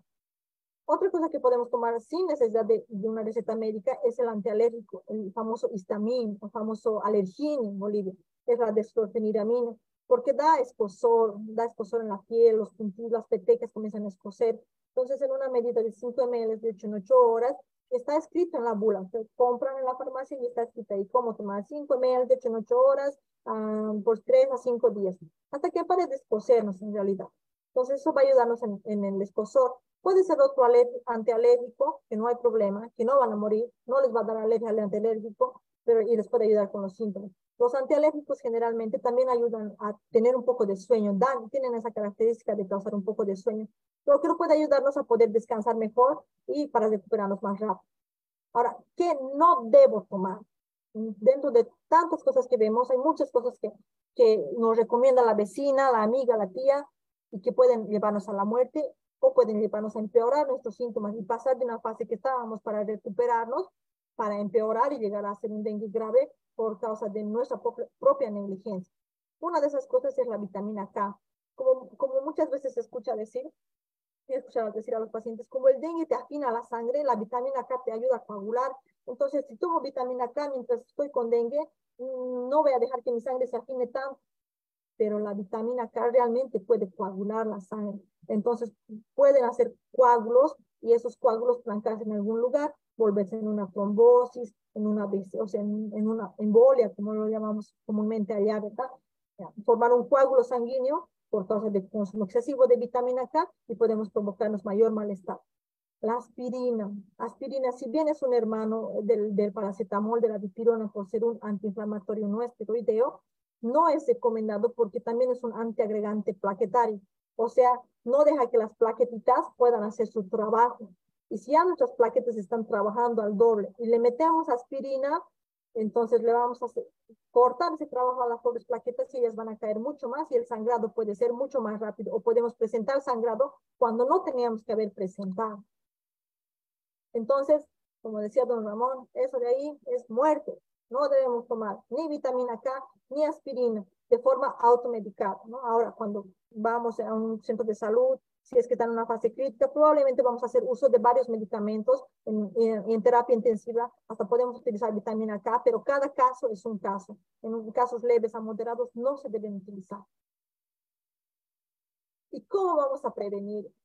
Esto es lo que tienen que aprender, prevención. No sirve ir al mejor hospital del mundo, no sirve tener el, mejor tratamiento, el antiviral moderno TOPI 2050, eh, si no hacemos prevención. Muchas veces nosotros queremos que el gobierno haga muchas cosas por nosotros cuando nosotros no hacemos las cosas por nosotros mismos. Entonces, tenemos que aprender a prevenir. ¿Cómo? En el dengue, a través de la prevención mecánica y la prevención química. Si ustedes ven aquí, este, esta pareja parece un exagero, ¿verdad? Eh, cuando van de día de campo, usar mallas por todo el cuerpo, pero en realidad no es exagerado, es una forma muy consciente de cuidarnos y deberíamos practicarla ya que el dengue no nos pica a través de la ropa. Aquí es, es una parte cultural, de todos modos es una buena protección, y en los pacientes que están internados, usar los mosquiteros, tanto para los, eh, los pacientes internados y en casa nosotros mismos para evitar que nos piquen los mosquitos que están infectados. Eh, el usar fumigadores, escuché estos días en las noticias que decían, ay, Percy Fernández fumigaba mucho antes de que vengan las enfermedades. Si bien es cierto que va a ayudar, va a ayudar solamente un tiempo, generalmente solamente el día que fumiga. Lo que realmente va a ayudar es buscar nuestros baldes, acabar eh, de echar las, aguas, buscar lugares donde se pueden estar colectando aguas eliminar todos los focos. La fumigación es importante, pero no es primordial. Y en cuanto a la protección química, tenemos los protectores, mm, los repelentes. Aquí eh, sería bueno que ese bebé estuviese pagándome, pero no me paga ni un centavo. Les, puse más o menos una comparación para que ustedes vean el costo-beneficio. Aquí eh, el SBP de protección de 12 horas vale más o menos 45 reales. Y un, un SBP que no es 12 horas, que es común, vale 29 reales. Ustedes se dan cuenta, este que les va a proteger 2 a 3 horas con 30 reales, más o menos 30 bolivianos, póngale, y este otro con 45, pues estamos ganando mucho más comprando este de 12 horas porque nos va a proteger seis veces más eh, que este otro, ¿verdad? ¿Y por qué este SBP protege 12 horas y ese otro no? Tiene esta famosa fórmula de icaridina. La icaridina es un derivado de la pimienta, de la pimienta negra que nosotros conocemos, eh, que es un repelente increíble y que potencia la duración. Entonces, todos los que tengan icaridina son buenos, no solamente de SBP, todos, porque protegen mucho más tiempo y realmente hacen que eh, los mosquitos no se nos acerquen. Y no solamente los que eh, causan dengue, también fiebre amarilla, así que Entonces tenemos protectores. Y, y, una cosa, déjenme ver si aquí coloqué. Una cosa bien interesante es que podemos pasar los protectores dentro de nuestra, eh, por encima de nuestra ropa. Muchas veces las personas dicen, ay, pero es que soy alérgico, mi piel es muy delicada, no puedo pasar que me vuelve rojo. Entonces usa una ropa con manga larga y pasa el repelente por encima, porque la idea es apartar al mosquito, ¿verdad? No que el mosquito siente el olor de tu piel junto con el repelente.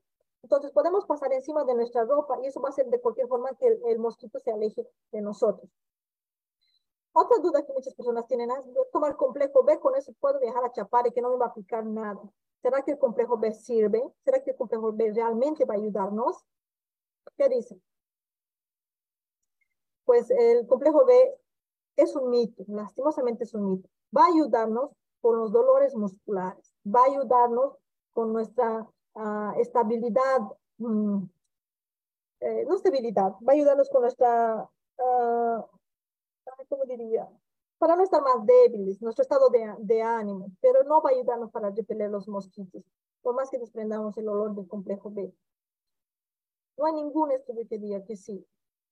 Ha habido una revisión de casos, pero no, es, no, no ha sido realmente relevante. Otra forma de prevenir, como les decía, una de las principales es evitar los lugares. Hasta el mejor cazador se le va la, la liebre. Aquí mismo en casa el otro día llovió, se aumentaron los mosquitos, no sabíamos de dónde, y en un cantito, en una tapita de, de gaseosa, estaban llenos de larvitas. Entonces tenemos que siempre, todos los días, ir revisando la parte de los tejados, las canaletas de los tejados, eh, ver si la caja de agua está tapada, porque podemos estar teniendo un criadero de mosquitos enorme. Entonces, tapar las basuras, no dejarlas ahí destapadas, porque entra agua dentro del árbol de basura y el agua es limpia hasta que se contamine, acaban siendo criaderos de coger, vaciar las, las llantas ah, o desecharlas de una forma uh, prudente. ¿Verdad? Entonces, la prevención es el mejor tratamiento ante todos los males a nivel mundial. Si nosotros prevenimos, ya hemos ganado una, esa batalla.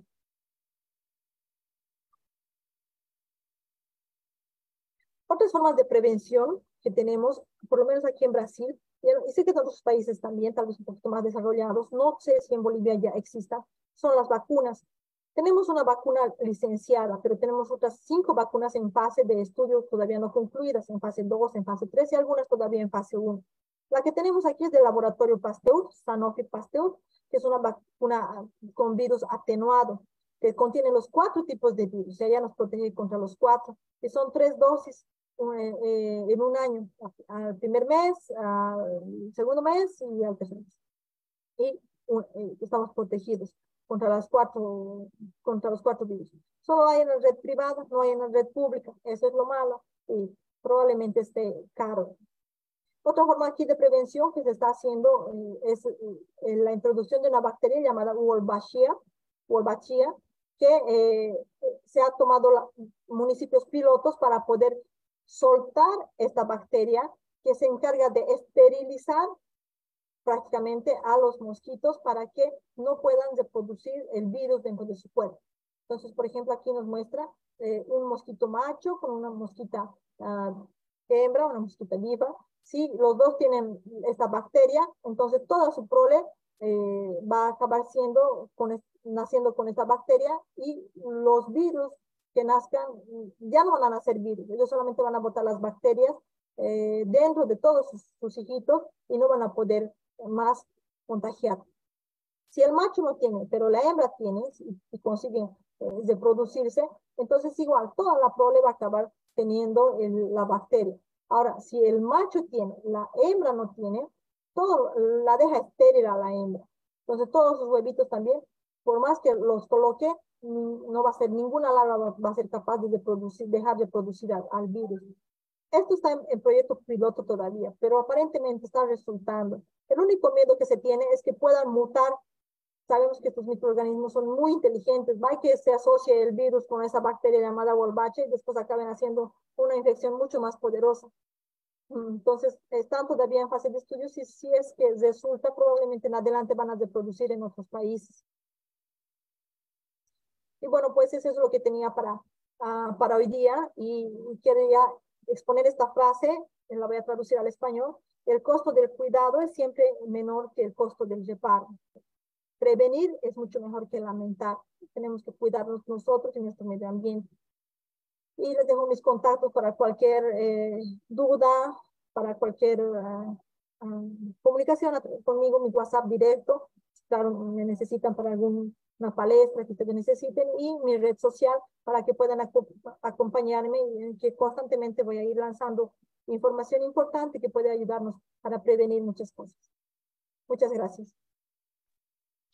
Muchísimas gracias a la doctora Susan Gómez Chambi que se ha conectado esta noche y nos ha podido brindar una amplia explicación acerca de esta enfermedad que está golpeando no solamente al oriente de nuestro país, como normalmente es, es, tradicional, digamos, por como nos explicaba la doctora, ¿no? Por la humedad y por el tipo de clima y demás. Sin embargo, estamos viviendo en diferentes partes de nuestro país esta enfermedad y perdiendo muchas vidas. Así que le agradecemos mucho, doctora, por tremenda explicación. Eh, hemos tenido casi una hora y más de explicación de nuestra invitada del día de hoy. Sin embargo, hemos tenido una gran audiencia que ha estado muy atenta, aprendiendo acerca de este tema tan importante. Doctora, si me permite, vamos con algunas preguntas, por favor, a partir de este momento. Eh, tenemos alrededor de 7.100 personas conectadas. Es uno de los récords que hemos tenido en la Escuela de Género, así que agradecemos a todos ustedes por estar aprendiendo de manera conjunta a poder cuidar nuestra salud. Así que, por favor, les vamos a pedir eh, a todas las personas que están conectadas con nosotros en sala de Zoom número uno, que a partir de este momento puedan levantar la mano a través de la plataforma Zoom en la parte de abajo de su pantalla. Por otro lado, a las personas que nos acompañan en sala de Zoom número 2, les pedimos que nos envíen sus consultas a través del chat que ya está habilitado. Y también a todos aquellos que nos acompañan en nuestra página de Facebook, que tenemos alrededor de 500 personas conectadas también por allá, les pedimos que nos dejen sus preguntas en los comentarios de esta red virtual. Iniciamos, por favor, a las personas que van a realizar sus preguntas, les pedimos que sean muy concretas, por favor, ya que estamos con muy poco tiempo. Habilitamos el micrófono, el micrófono, perdón, de Erika Beltrán Rojas. Adelante, por favor, Erika. Buenas noches. ¿Desde dónde se conecta, por favor?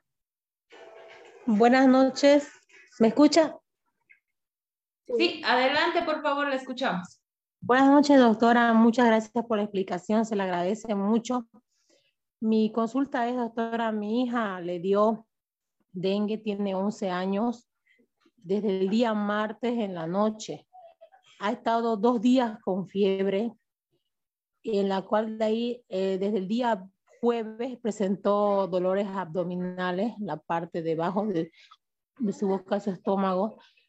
Y con tanto dolor que tenía, acudí a un ecografista donde me dice que tiene retención líquida y, y que estaba engrandecida el hígado.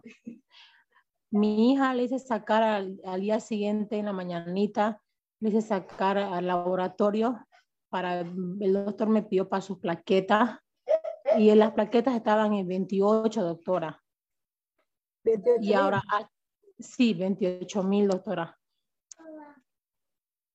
Y ahora este, me la querían internar pero como también primero estaba su papá mal, que también estaba así lo mismo, pero gracias a Dios en casa se recuperó con unos sueros. Lo mismo hice con mi hija.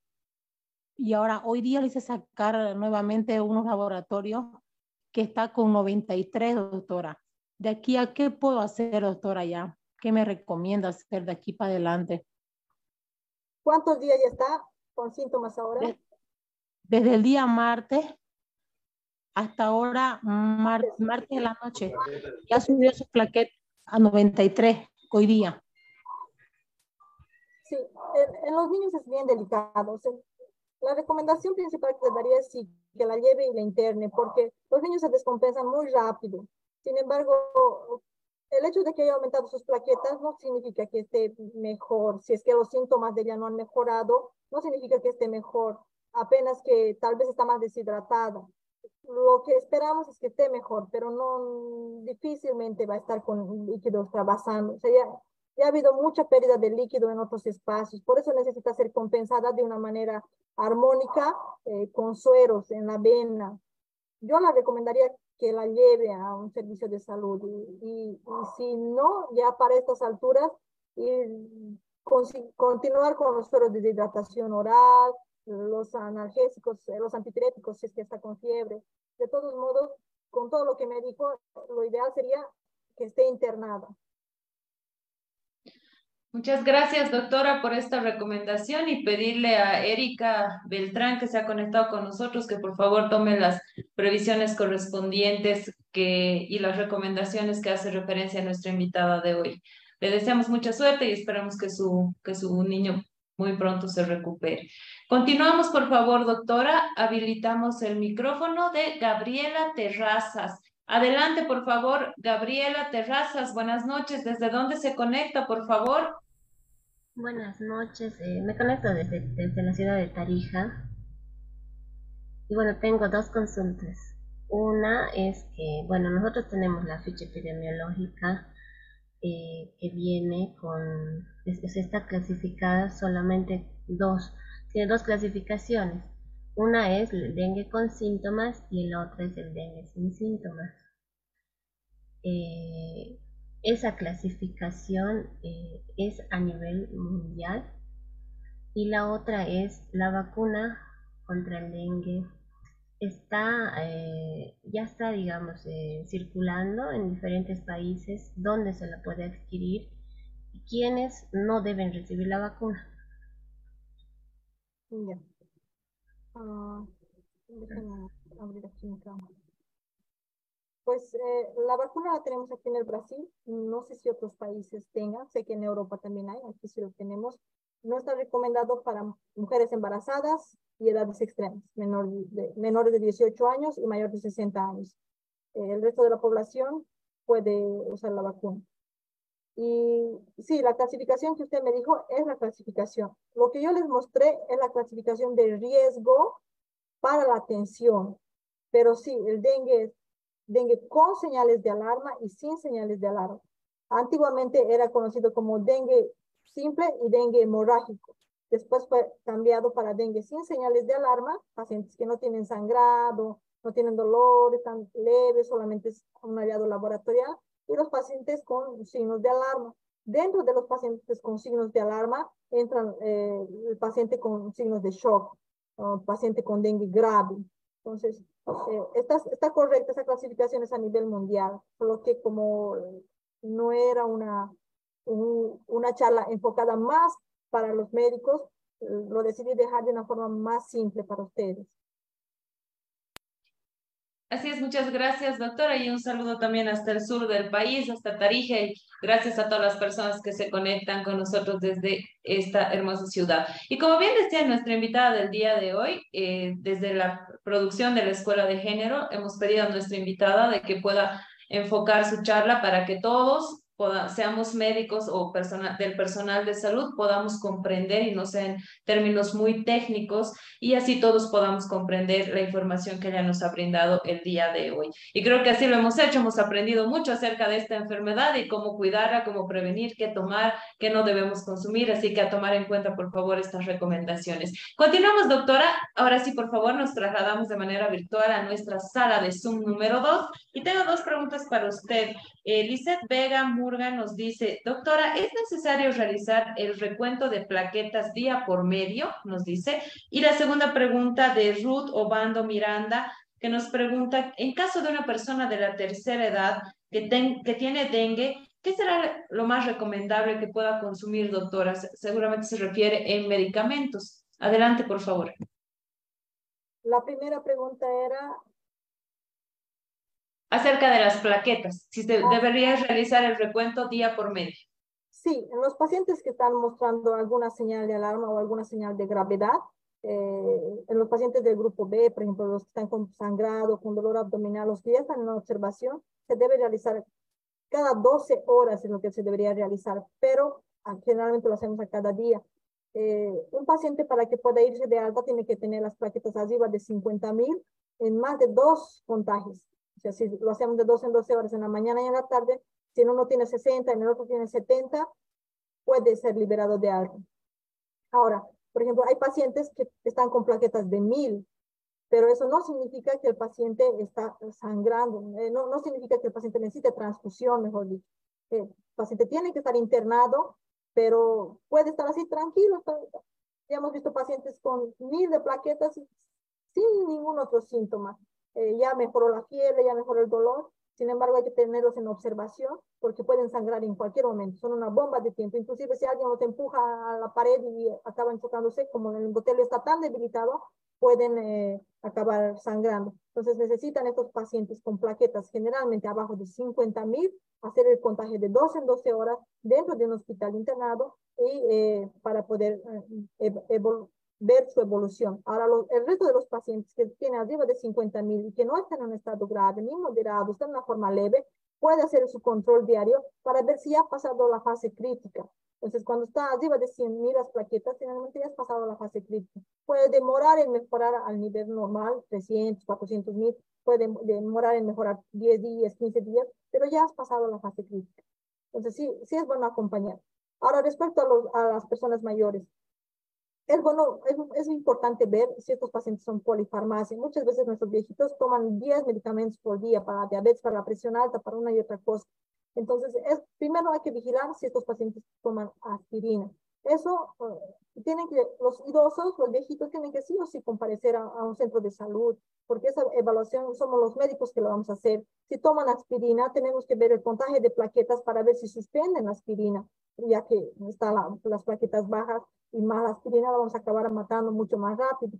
Pero tenemos días específicos para suspender y días específicos para tomar con eso. Si usan anticoagulantes, también tenemos que ir suspendiendo dependiendo del contado de plaquetas. Ahora, lo que sí puede tomar de forma mm, eh, individual es el paracetamol, la dipirona y mucho líquido, suero de hidratación oral y mucho líquido, eh, pero sin excederse. ¿no? Generalmente los adultos mayores eh, disminuimos las dosis, al igual que en los niños, usamos dosis por el kilo peso, en los adultos mayores también pero esa es una evaluación médica, entonces tienen que acompañar con un médico. Muchas gracias, doctora, por responder esta pregunta, estas dos preguntas. Ahora sí nos trasladamos nuevamente a nuestra página de Facebook. Tenemos varias preguntas para usted, pero más que preguntas, son felicitaciones y agradecimientos, doctora, así que le transmitimos varios de ellos. Nos escribe, por ejemplo, Margarita Saber y nos dice, felicidades Escuela de Género, es una excelente profesional y excelente exposición, nos dicen y le manda muchos saludos a usted. Luis Suárez Gutiérrez nos dice, doctora, buenas noches, ¿la vacuna qué tan efectiva es para cada serotipo? Nos pregunta doctora. Para los cuatro serotipos. Entonces es una maravilla. Hasta ahora es una vacuna que realmente ha, ha, tenido una buena aceptación. Los estudios que se han hecho mm, voy a atreverme a, voy a arriesgarme, pero creo que es inclusive más, más del 85% de suceso. Entonces eso es altísimo, altísimo suceso para una vacuna. Eh, y es una vacuna también hecha de material genético. Eh, hemos tenido mucho miedo con las vacunas para el COVID-19 porque ha sido vacunas muy rápido, creadas con material genético, DNA, RNA. Las vacunas nos pueden hacer mal, mutar y no sé qué. Estas vacunas, las vacunas que se han hecho para para el COVID-19 han sido prácticamente así rápidas por el avance que se ha tenido en las vacunas de, de, dengue. Eh, tenemos el COVID-19, ¿verdad? COVID, eh, este, ay, tenemos los, los tipos, primero hemos tenido un tipo de COVID antiguo que ha, que ha afectado en la parte de la fiebre española, en esas épocas, y ya se ha ido estudiando ese tipo de, de, de coronavirus, perdón, ahí fue, coronavirus, coronavirus SARS-2, que es el que tenemos actualmente, pero ya teníamos el SARS-1. Ahí ya se han empezado a estudiar hasta ahora las vacunas de material genético y junto con ellas las vacunas del dengue, de material genético. Por eso es que nuestras vacunas contra el COVID-19 han salido tan rápido porque ya teníamos años y años. Los estudios para que salgan esa vacuna contra el dengue han sido más de 7, 10 años porque han seguido toda una generación de, de personas vacunadas de los 18 hasta los 30, 45 años. Entonces tiene una larga trayectoria y sí han resultado. Apuestan a las vacunas, las vacunas salvan vidas. Daniela, disculpa que te, te, interrumpo porque creo que son dos preguntas que tengo que aclararlas aquí. Una se me pregunta si el dióxido de cloro ayuda a contrarrestar el dengue. Eh, no, señores, lastimosamente no. Muchos de nuestros pacientes han muerto con, tomando dióxido de cloro. Eh, lastimosamente los, los muertos no hablan, no hablan, no es ciencia lo que están haciendo con el dióxido de cloro, no es ciencia. Y nosotros tenemos que basarnos en la ciencia. Si bien hay cosas que off funcionan, hay cosas que debemos ser un poco más criteriosos. Eh, la gente que muere, como digo otra vez, no habla. Nadie te va a decir, ah, sí, yo me... Quien se recupera, que tenía que recuperarse, que tenía un buen cuerpo, va a decir, yo me he recuperado por el dióxido de cloro. Pero quien se murió no te va a decir, yo me morí por tomar dióxido de cloro lastimosamente. Y esos testigos son muy importantes. Y otra cosa, el, la vitamina C, eh, el consumo de cítricos ayuda durante el tratamiento. Todo lo que tenga líquido va a ayudar. Vitamina C, desde que no sea en exceso, desde que sea en su jugo de naranja, limón, eh, acerola, va a ayudar. Solo que tenemos que tomar en cuenta, por ejemplo, si tomo un, jugo, un litro de jugo de naranja natural, solo la mitad de eso es considerado líquido. O sea, quiere decir que he tomado 500 ml de líquido y el otro 500 se, se considera como sólido, solo para que hagan sus cálculos en cuanto a la cantidad de líquidos que tienen que tomar. Perfecto, doctora, muchas gracias por haber respondido a estas preguntas que también nos llegan a nuestra plataforma de Zoom. Le agradezco mucho por haber considerado estas preguntas porque son muy importantes también para que la población pueda tomar sus precauciones, principalmente con el tema del dióxido de cloro que bien usted lo mencionaba. Doctora, también nos preguntan acerca de lo que son los mm, repelentes. Nos dicen ahí en crema, en spray, en comprimidos. ¿Qué es lo que se recomienda? ¿Son, son efectivos? ¿No, doctora? En comprimidos nunca he visto, pero sí en, en crema, en spray, en, lo que haya, repelente es bueno. De máxima duración, como les dije, dependiendo que tenga icaridina, es el mejor. Tenemos muchos repelentes en el mercado. Invierten en una cosa que parece un poquito más caro, pero en realidad acaba siendo mucho más beneficioso. Con icaridina, tanto para bebés como para nosotros. Ahora sí, son personas alérgicas, hay repelentes inclusive en botones en, eh, con ultrasonido para poder repeler. Usen, apuenten, es mejor prevenir, es mucho mejor eso que estar eh, en una cama postrada, postrada. Muchas gracias, doctora. Y una pregunta también que nos llega no es tanto a Zoom y a Facebook. Nos dicen, y normalmente, doctora, conocemos que cuando vas a lugares tropicales o húmedos, es importante que te vacunes complejo B antes de ir porque te ayuda a repeler los mosquitos y demás. ¿Eso es cierto, doctora, o solamente es un mito? Es un mito. Es un mito, no tiene ninguna comprobación científica. Lo que sí va a ayudar es a darte más fuerza. No sé, parece que uno se siente más energizado y, psicológicamente eso te, te ayuda a pensar que estás más protegido, pero no tiene relevancia en cuanto a, la protección como repelente. Eh, antiguamente se, creía que la icaridina era un derivado de la vitamina D. Probablemente ese mito ha surgido de ahí, pero la, la icaridina es un derivado de la pimienta y no de la vitamina D. Entonces, por eso es que no funciona. Muchas gracias, doctora. Una consulta más importante. Arelis Subelsa nos dice, doctora, buenas noches, excelente exposición. Una duda, la vacuna de la que habla no está disponible en Bolivia, ¿verdad? Y si es así, ¿en qué país más cercano estaría disponible y qué edad abarca para poder usarla, nos dicen?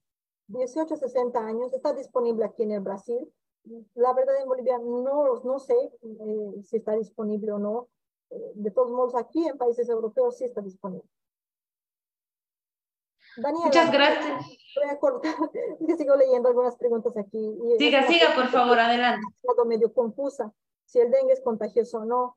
Si recuerdan en uno de los slides que les mostré, el dengue es contagioso a través de la picadura del mosquito y no del contacto directo. Entonces yo puedo dormir en la misma cama, estar con la persona, eh, abrazarme, besarme y hacer muchas cositas y no le voy a pasar directamente. Pero sí, si hay un, zancudo, un, insecto ahí, un zancudo, ¿no? Este, un zancudo y un, pernilongo, como lo llamamos, una hercia infectado y me va a picar a mí que estoy sana, pues sí, ahí sí me voy a contagiar. Y otra pregunta que hicieron es cómo diferenciar de la esteatosis hepática si, si el, dengue, el dengue sufre del el hígado, sufre de la misma manera. Eh, es clara la diferenciación, no hay donde confundirse. La esteatosis hepática es una cosa crónica por comer exceso de gorduras, sedentarismo, y la, el dengue es una enfermedad, una infección aguda que pasa en de 7 a 10 días o te sanas o te mueres. Entonces no hay, no hay cómo confundir. ¿Puedes quedar con esteatosis hepática? Sí. Recuerden esa fase que les dije que tienen que cuidarse por lo menos hasta 80, 90 días. Entonces, esa fase del hígado todavía está inflamado. Entonces, todo lo que tú comas le va a afectar al doble. Si comes grasa, lo vas a dejar al doble con esteatosis, o sea, con gordura en el hígado. Entonces, tienen que cuidarse para no quedar como esteatosis. Pero la esteatosis no va a ser consecuencia del dengue, va a ser consecuencia de su mala alimentación. Perfecto, doctora. Muchas gracias por esta, por esta respuesta que nos ha dado estas preguntas que nos llegan a nuestra página de Facebook y en Zoom también. Una pregunta general, doctora, que nos llega a sala de Zoom número 2, ya finalizando nuestro taller. Nos preguntan, ¿cómo podemos eh, detectar el dengue en personas con presión alta, personas de la tercera edad y con hipertensión? ¿Cuáles deberían ser los cuidados que deberíamos tener con estos pacientes con estas patologías, doctora? El diagnóstico va en todos por esas fases, por la fase inicial, que es la fase febril, crítica, y solo que estos pacientes que ya tienen alguna enfermedad de base ya entran automáticamente dentro del grupo B. Los pacientes que necesitan por lo menos un hemograma para ver si ya están empeorando, si están, tienen una peora mucho más rápida, acelerada que otros pacientes. Ahora, los pacientes que tienen diabetes, principalmente presión alta, problemas cardíacos, que ya han tenido derrames, o embolias y han quedado secuelados y toman anticoagulantes, o pacientes que tienen displasias sanguíneas y que hacen uso de anticoagulantes o antiagregantes plaquetarios, o sea, medicamentos para afinar la sangre, para engrosar la sangre, como comúnmente lo llamamos, estos pacientes tienen, tienen sí o sí que acompañar con un médico.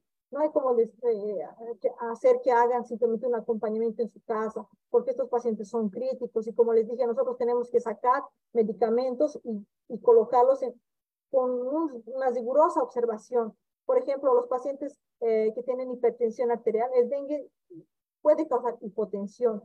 Un paciente que tiene hipertensión arterial, su presión comúnmente, no es normal, pero comúnmente es 15, 10, 14, 9. Ahora, si este paciente ya está con eh, una presión de 11 por 11, 6, digamos, o sea, 110 por 60 o 100 por 60, para este paciente hipertenso ya puede ser una presión baja este nivel causado por el dengue, que va a ser normal para una persona que no es portador, pero ese es un análisis clínico criterioso, entonces no, no hay como meter a todo el mundo en la bolsa, decir, no, todos los pacientes que tienen hipertensión tienen que parar de tomar su medicamento desde el tercer día, pero sí hay pacientes a los que les vamos a cortar y hay pacientes a los que no les vamos a suspender su medicamento, dependiendo del contagio de plaquetas, de su inmunidad y del medicamento que toman. Muchas gracias, doctora, por esta recomendación. Continuamos con las últimas preguntas, por favor. Habilitamos en este momento el micrófono en sala 1 de Nelly Maldonado Colque. Adelante, por favor, Nelly Maldonado Colque. ¿Desde dónde se conecta? Adelante con su consulta, por favor. Bueno, al parecer Nelly está con algunos problemas. Vamos a habilitar ahora el micrófono hasta solucionar el problema del doctor José Antonio Antesana. Adelante, por favor, doctor. Buenas noches. ¿Desde dónde se conecta, por favor?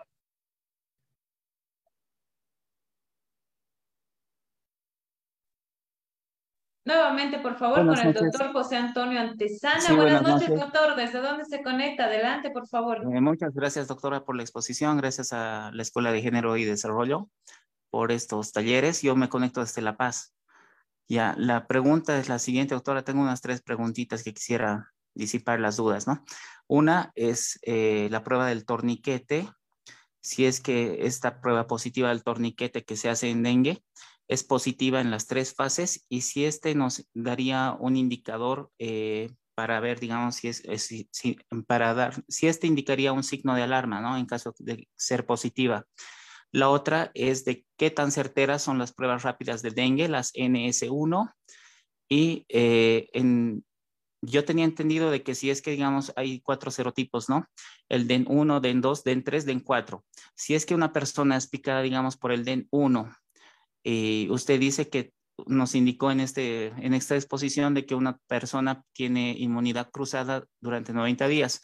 Yo había escuchado mm, eh, que si una persona es picada por el DEN1 y luego, por decirle, es picada por otro serotipo, el DEN2, digamos, o el DEN4, esto agravaría más bien su, su estado. Gracias. Vamos a empezar por la última pregunta. Sí, agravaría. Les dije en una parte que tiene la, protección cruzada dentro de esos 90 días. Pasados esos 90 días, si tú pegas el otro tipo, el otro serotipo, como les dije, el cuerpo, este virus es tan inteligente que no hace que el cuerpo reaccione de la mejor manera. Cuando nosotros pegamos una infección y la misma infección quiere entrar de nuevo en nuestro cuerpo, nuestro cuerpo reacciona y ya no deja entrar. Pero en el caso del dengue, no. Entra y nuestro cuerpo baja las defensas. Dice, ah, no, este ya lo conocemos, normal. Y este dengue acaba atacando de forma más rápida, o sea, haciendo que todos los síntomas sean mucho más rápidos y mucho más graves y eso uno tras otro, tras otro dengue va a ser peor. Entonces, no sé si, no sé si me dejado entender. Sí empeora. Sí, eh, un dengue va a ser peor que el otro, independiente que sea el 3, el 4 primero o el 2, va a ser peor, pero no en la época de la reacción cruzada. Difícilmente vas a, va, dentro de los tres meses te va, vas a conseguir tener dengue 1, dengue 2, dengue 3, dengue, dengue 4 dentro de esos, de esos cuatro meses. Ah, la otra pregunta, ¿Puedo compartir un poquito otra vez la pantalla, por favor? Adelante, doctora. Ah. ¿Consiguen ver aquí? Sí, podemos ver su pantalla. Esta es la prueba de lazo, ¿verdad? Sí. Bueno, esta prueba de lazo era muy utilizada, es aún muy utilizada para poder ver eh, para hacer un diagnóstico precoz de dengue. Porque la prueba de lazo significa daño, daño endotelial precoz, o sea, los vasos sanguíneos que les he mostrado cuando se acaban rompiendo más de forma temprana. Una forma de hacerla es colocar el manguito insuflador eh, de, para medir la presión en el brazo, se, se, toma la presión arterial, digamos si ha sido 12, 12 120 por 80, se hace una media y se le vuelve a insuflar eh, durante eh, cinco minutos. Y después vemos, marcamos un cuadradito de 2.5 por 2.5 centímetros donde hemos insuflado y si aparecen puntitos rojos, o sea, las petequias, quiere decir que sí hay vasos sanguíneos eh, dañándose y es una prueba de la positiva. Antiguamente era una prueba diagnóstica y era una prueba así el paciente no tiene síntomas, toda la familia tiene síntomas, el paciente no tiene ningún síntoma y va y se le ha hecho la prueba de lazo porque toda la familia está positiva, entonces este paciente también está con dengue.